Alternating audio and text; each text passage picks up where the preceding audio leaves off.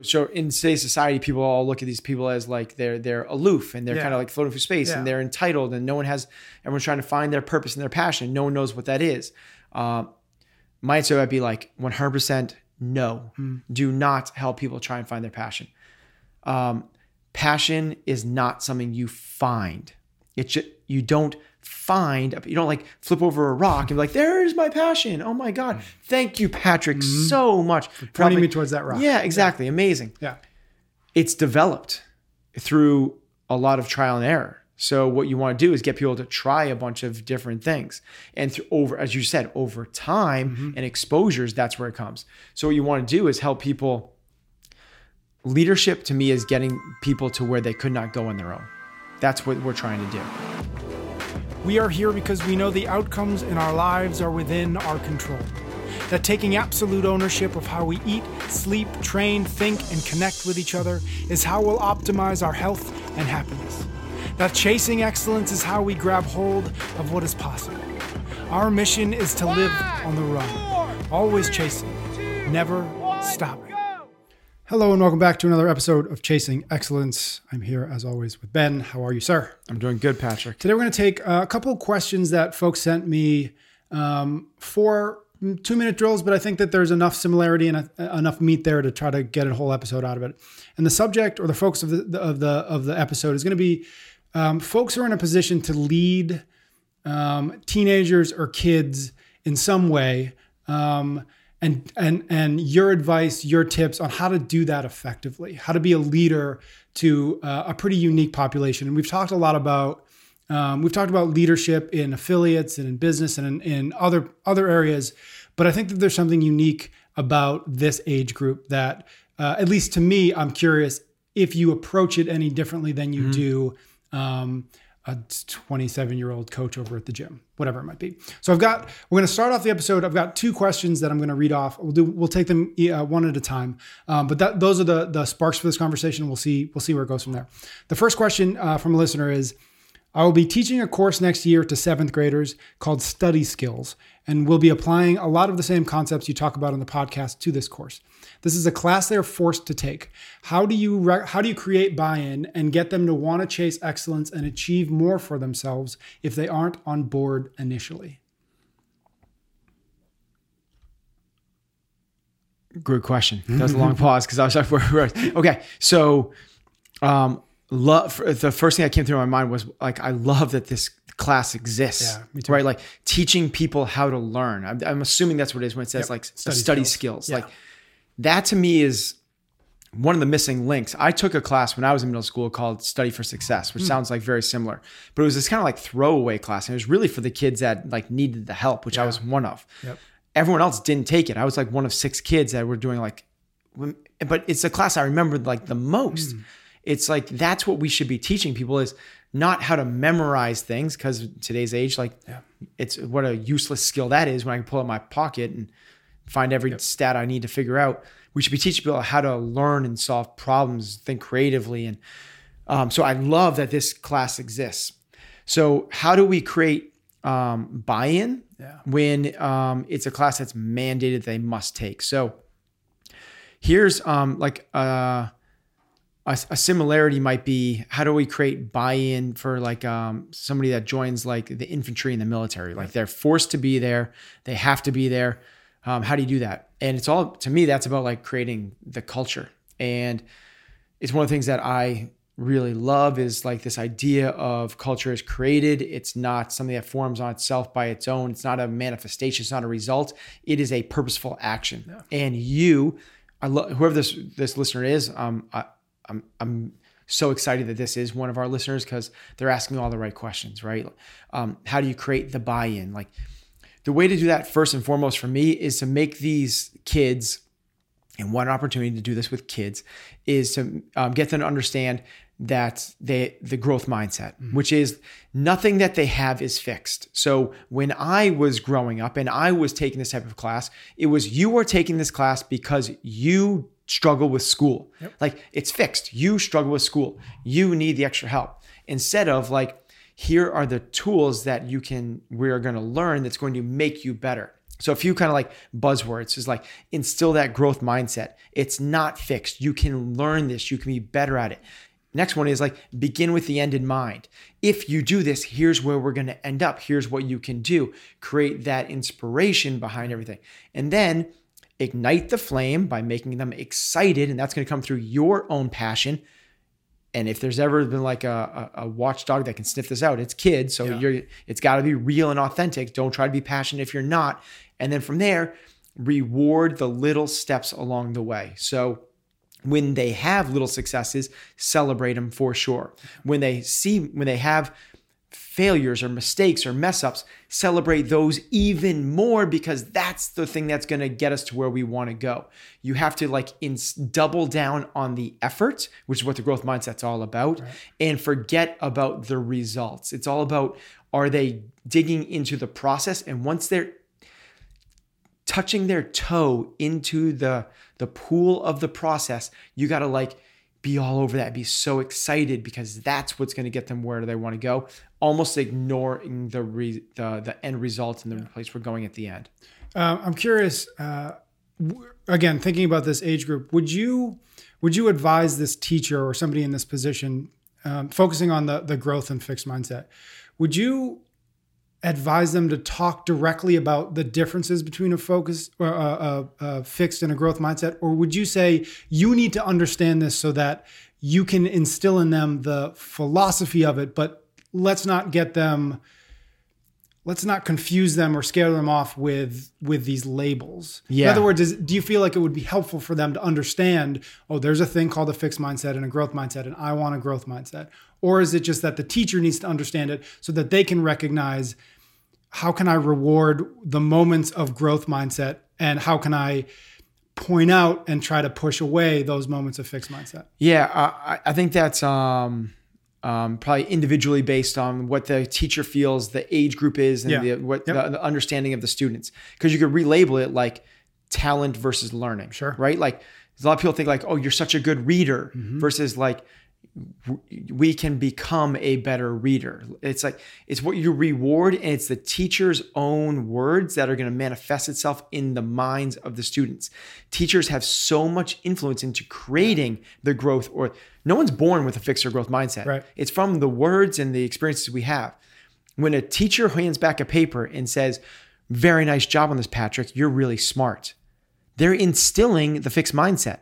You are either you did well on this because you are smart, as opposed to saying, really nice job on this, Patrick. You worked very hard. Mm-hmm. You're instilling the growth mindset. It's about your effort and the work you put into it.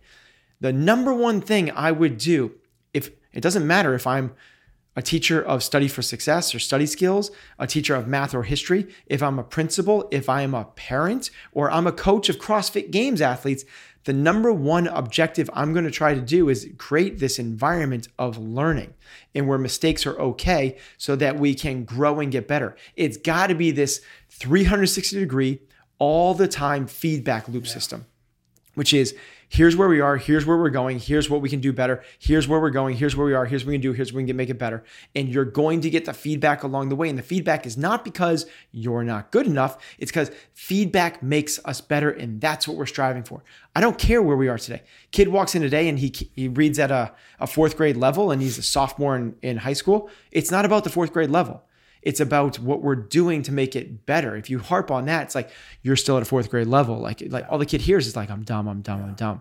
As opposed to like you're working really hard. I love the effort you put in this and like it's got to be about effort and not results. Yeah, it feels like so much of the challenge for the teacher is to make sure that they truly understand the difference between a fixed and a growth mindset so that they ne- there's never an instance where they let one slip when they shouldn't. Yeah, and know what let's I mean? let's expand this outside the walls of a teacher. Let's turn this into parents. Like what an opportunity for parents, right? Kid comes home with a report card and has you know um, um, straight A's and a and a B plus, and you go, what happened with the B plus? Like what are you instilling there, right? Or you just come, a kid comes home with a test and they got a 95, and parents say it all the time. It's like, what happened to the other five points? Yeah. Or they come home with those straight A's or the B or the 95, and you say, really nice job, Patrick. You're smart. Mm-hmm. You're rewarding the smarts, which is this thing you're born with that you can't fix, you can't change in their minds, mm-hmm. as opposed to really nice job, Patrick. You've worked really hard to get those grades. Now they hear, I need to work hard. Mm-hmm. Change, like it's really important for us as authority figures, teachers, parents, employers, whatever it might be, to understand the power of our words and how it's going to manifest itself in in in our workers, in our employees, in our kids, in our students. Yeah, and I think it's important to to point out the uh, part of the reason why you you know that idea of like you're so smart is that when they get up when when the kid especially gets to a point where their quote unquote smarts isn't enough, Yeah. then they pull back and they say if I can't fail Yeah, because so what's I'm the, the, danger of that, kid, right? Yeah. What's the danger? So this is the flip side. This is not the kids that need study for success. This is the kids that excel as it Yeah. is. So this is what happens is kids, you know, you have the top scorer on the basketball team, Mm-hmm. you know, all through high school. He's the kid that scores 30 points every game. Then he goes to a division one college. Well, guess what happens when he goes to division one college? harder. Yeah, he's with all the kids that score 30 points in a game. Right. So now this kid that like, you're so fast, you're so good at basketball, you're so talented. So all through high school, he, that's his identity. I'm good at basketball. I'm so smart. I'm so fast. I'm such a good shooter. He gets to basketball and the defense goes up 15 notches from what it was in high school. Everyone's quick. Everyone's fast. If he's not the kid that was learning instead, wow, Patrick, you score 30 points a game. It's because you work so freaking hard in practice and you put in so much time into this. Man, like all of a sudden, then now he's the learner, he's the doer, he's the grower, he's the hustler, as opposed to the kid that you got to instill the right path if you want the right reactions when they come against those adversities and those challenges. Got it. Okay. Second question from listener. I have four daughters aged four to 12, and we homeschool. I'm formatting our, our PE uh, for this fall and wondered what guidelines you would suggest for these ages. We'll, we'll also be swimming laps. Um, we have a rack, a rower, jump ropes, etc. in our garage. My main goal is making fitness a part of who they are. Uh, we also like to bike and hike and help them strengthen safely. So the, qu- the question I think embedded in there is um, outside of the biking and the hiking and the swimming, they're in the garage some number of times per week with this age group. How would you how would you structure uh, really a gym class for these kids? Probably that they're all doing it together. That's kind of part Yeah. of the fun and all that. So how would you how would you advise um, uh, this mom to to Or dad. Or, I actually read it as a dad. Oh, did you? I'm Yeah. pretty sure it's a mom. Yeah. Um, how, how would you structure that so that it's fun, so that it's engaging, so that they look forward to it, and so that they get they. I think I internalized it because I was like, if I was homeschooling, what would I do? Like, yeah. Yeah. Um, okay, first off, like again, like the, like these these questions are coming from like really awesome really people. cool- yeah, exactly. really cool Really people. exciting to see. Yep. Um, so I would say, um, you're doing it. Like you're like already like the idea of like we swim laps, we go hiking and biking, and we're doing stuff also in the garage. Like right there, you're at an A level. I love it. Now, if we're gonna chase excellence, what's the highest thing that what what else should we be looking for? Um, but right now, like phenomenal. Like I almost wish that like I was like a fly on the wall and Yeah. seeing what was going on. Like not only in when, during PE, but and also the fact that they're putting so much focus into PE when they're homeschooling. Yep. It's not just like you go to school and then you play recreational soccer. They're actually ah, it's just like there's so many good things with this. Yep. Um, what what I would the first thing I would do, which um, might have been skipped in this, is and I, maybe it's inherent in this like we want to make fitness a part of their lives, is to make it fun. Like that's just like where it's got to be this thing. Like if there's a lot of pressure, if like you, if it's like you have to, if there's a lot of competition and they're not competitive kids, maybe half the kids are competitive and the other half aren't. point, Like yeah. you got to make it this environment that they're going to thrive and look forward to. It's not a chore.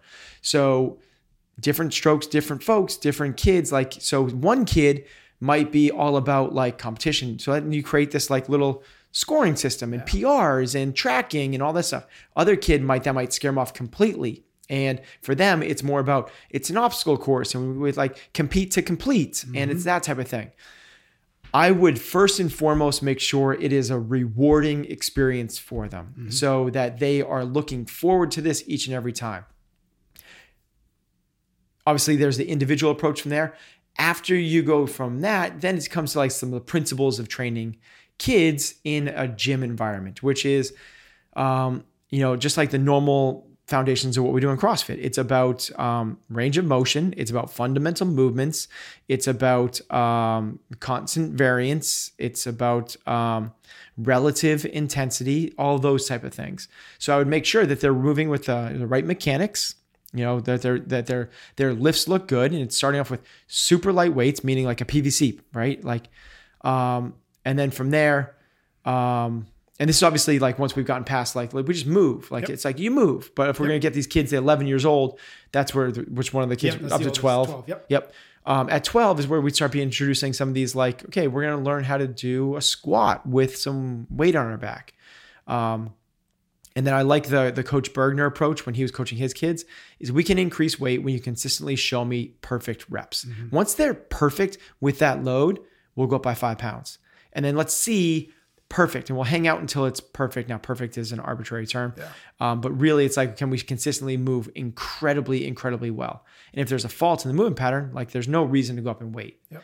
Um, I just think that there's so much.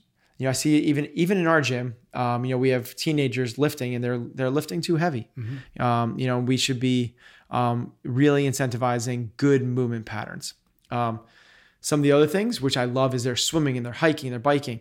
Is I, I would do things like, you know, I would love to bring in um, like a meditative yoga practice into that.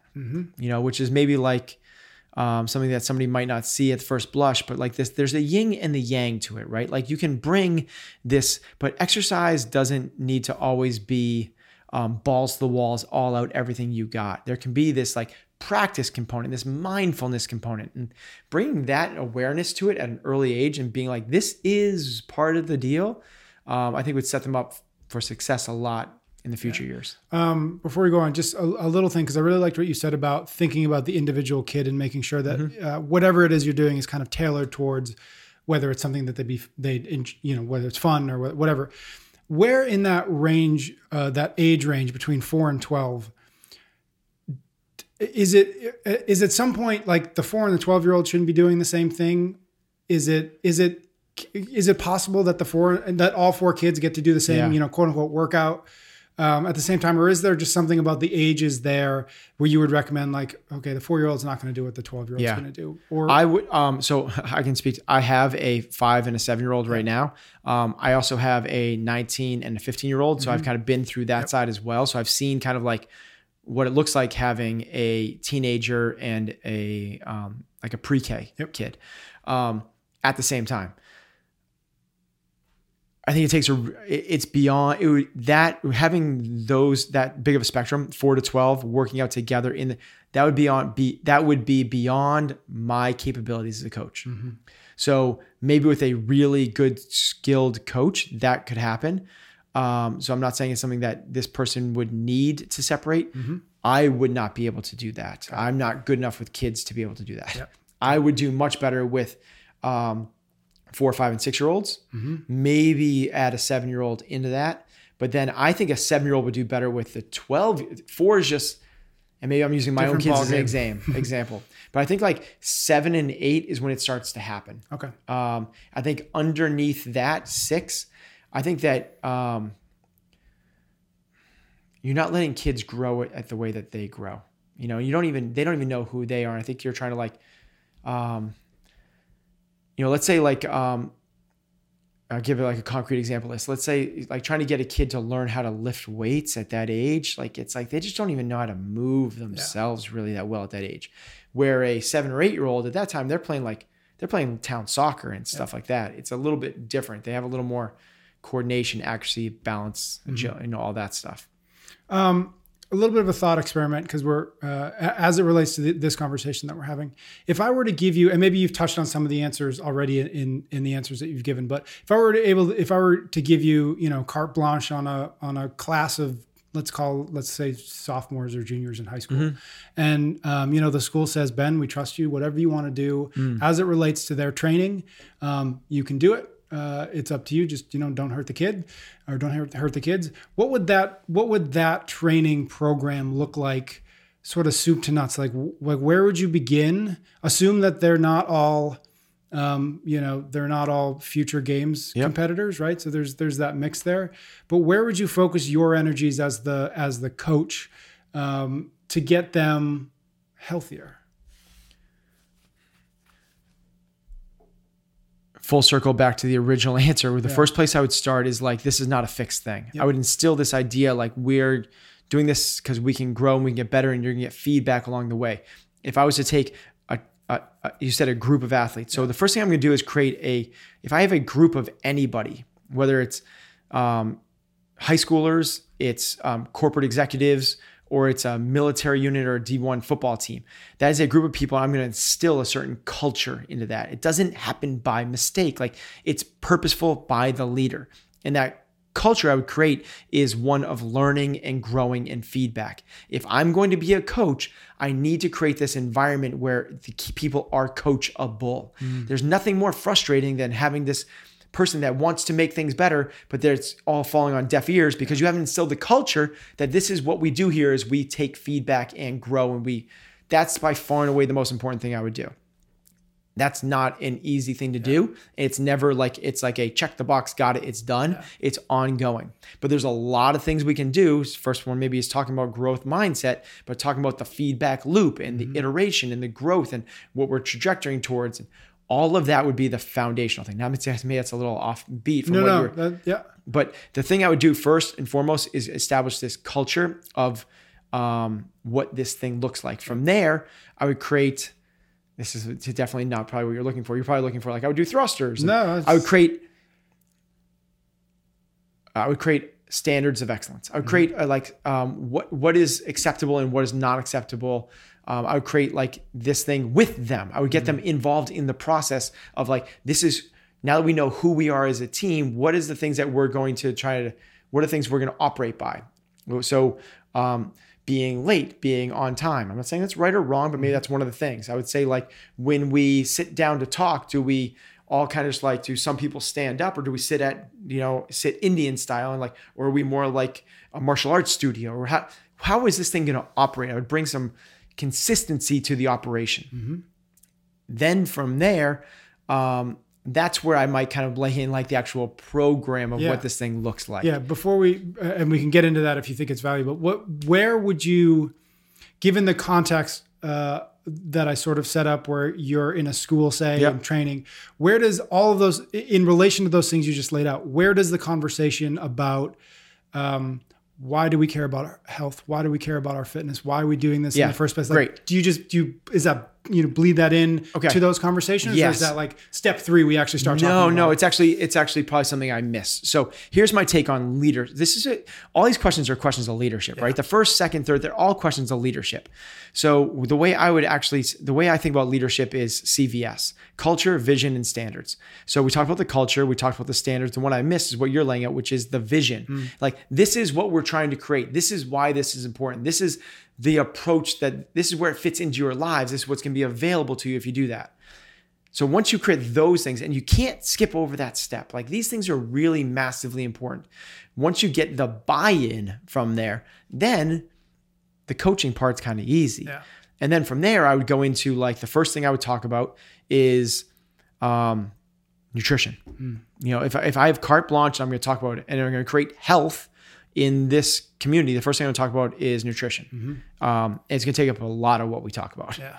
Um, it's it's by far and away the number one thing. You know, if they ate, if everybody in the school ate perfectly, but never did anything more than walking to school and back from school with a backpack every day, we'd probably be okay. Yeah. If they did um, the best CrossFit workout in the world for 20 minutes every day, but ate horrifically, we're not going to be okay. Yeah. So I would talk about nutrition. I would start really simple with like, what is real food?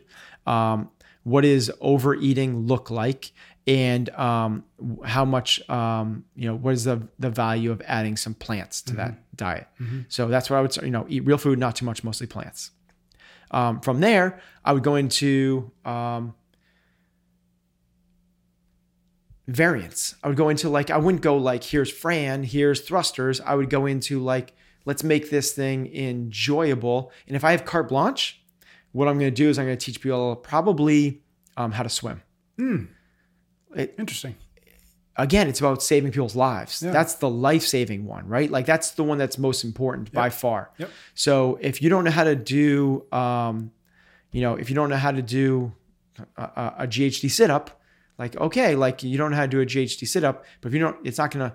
But if you don't know how to swim, um, that's a major one. So I would teach people how to swim um, because it's the life skill thing. Got it. From there, it would go into ju- some gymnastic stuff in terms of like being able to move your body through space and through full range, range of motion. Um, fancy word for like let's do some squats, push-ups, Yep. sit-ups, and you know running, um, bo- jumping on boxes, that type of stuff. And then we might get into later on, you know, some of the more nuancy type stuff of of moving external objects and um, sports. Got it.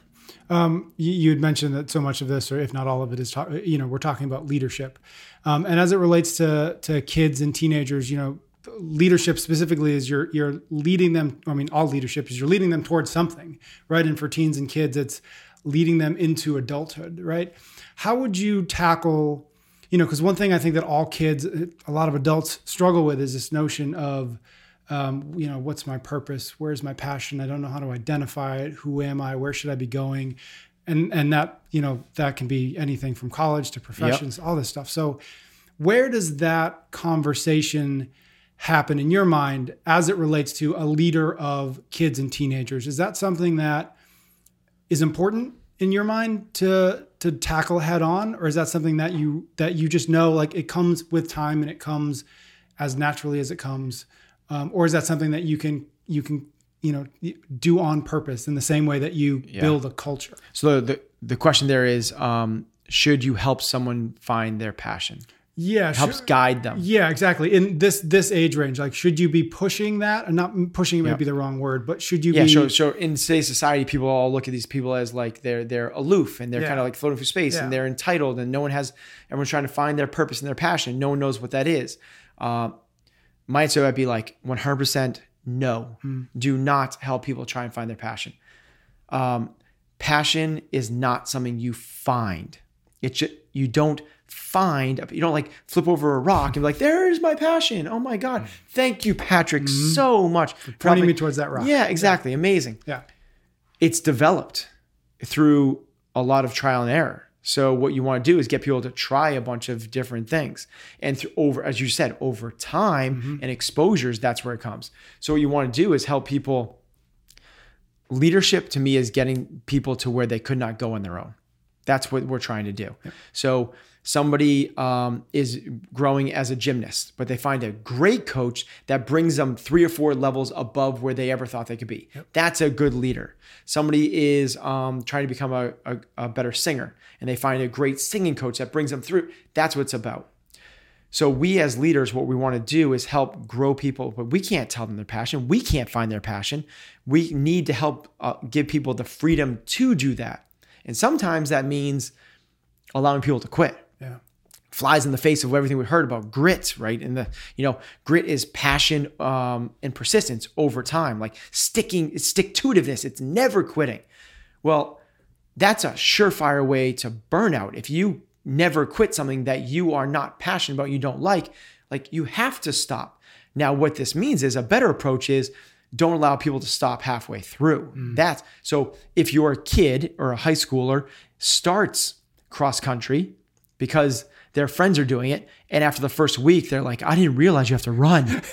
like that sucks yeah you don't let them quit. Yeah. You signed up for this. You stick it through. That's what we do. That's now you're creating this, this self fulfilling prophecy of like I see things through adversity. That's good. But then at the end of the season, okay, that wasn't for you. That's not something you're passionate about. Let's see if there's something else. And that's to me is okay. And the bigger the repertoire there, the better. We talked about that book that came out recently about um, um, set of keys on the cover. You helped me figure out the, the name last time. uh, It's a- general uh, it's the book about generalists um, by david epstein Yeah, i think it's I was, I've called general, i think it's called generalists Um, nope it's probably not yeah, but it's about again, it's about like this notion that like we've been ingrained that Tiger Woods approach is right, where you find this purpose and passion at age four and you go for it. Well, that works really well in a, a controlled environment like golf. What we're finding out better is that people like Roger Federer, um, called range, I think. Range, that's it. okay. Yes, yes. People like Roger Federer explored everything from water skiing to tennis, yes, but also badminton and skiing and soccer and all these other things. And from that, found and that approach actually has more correlates to other areas like business and arts and other stuff. What we should be doing is allowing people to find and explore a number of different passions. Now, if somebody finds it, like you find the kid that it is a sophomore and just this like amazingly passionate about photography and he's phenomenal at it and he realizes this is probably something he wants to do for the rest of his life, yeah, then you can help guide and can um, um, give them the, the the ideas behind how to become phenomenal and successful at that. Guiding is different than pushing. Yeah, so pushing is like I'm telling I'm kind of like you the worst things you could do is tell somebody that they need to find their passion. They need to find their purpose because you don't find it and the more you search the less you're going to get it. It's like I need you to be happy right now. Mm. And everyone's searching for happiness these days. Everyone we've been told that the ultimate success now is not the enlightened ones among us are not pursuing financial success anymore. We've found out that financial success doesn't bring happiness. That we should be searching for happiness. You can't search for happiness. It doesn't happen like that. And the more you search for it, the more uh, the, the more the farther away it feels. It's something that you actually stumble upon by accident by actually creating fulfillment. And fulfilled people are happy because when people search for happiness, guess what? There are things in life that are going to happen that don't make you happy, and you're not going to be able to avoid them. It's a part of being a human being. So, if we're searching for happiness constantly and we come across these things that don't make you happy, you feel like, oh my God, I'm not happy. What's wrong with me? Mm-hmm. And now you're unhappy about not being unhappy. You become unhappier, unhappier. What we need to do is instead find fulfillment, in my opinion. Mm-hmm. And then we can do is you can find fulfillment in all sorts of different areas of life. You can be going through horrific times and still feel fulfilled because of the way you're approaching this challenge. Yeah, I think there's a lot of uh, correlation between the growth and the the fixed mindset and that and that what you're talking about the fulfillment and the happy right either i'm happy or i'm not happy that's pretty that's Yeah, pretty fixed that's fixed. Right, yeah, yeah. versus uh, this is hard but there's something on the other end of that and i, I can figure it out Yes, it's about like um so um fulfillment is this like enjoyment of the process, right? Which is what the growth mindset is. It's like I'm in the process of figuring this thing out and I enjoy this process. Now that might be really really really hard right now and I might not be in like having fun doing this. But the process of this is so darn fulfilling. Starting a business, writing a book, getting a six pack, running a marathon, having a successful marriage, those are all really, really hard. If you're searching for happiness at the same time you're doing hard things, particularly never mind the obstacles that come in the way, you're training for a marathon and it snowed six inches. You're trying to get a six pack and you go to a bachelor party. You're trying to have a successful marriage and you have this series of business trips you have to come up with. Like, guess what? Like, if you're trying to, Instead, like let's dig into the process of that and dig into finding fulfillment inside the process, not this esoteric happy. let us leave it there my friend thank you Thanks, Patrick. thanks to everybody who sends me questions uh, we will see everybody next week you can get every episode of chasing excellence wherever you listen to your podcasts or on youtube until next time thank you for listening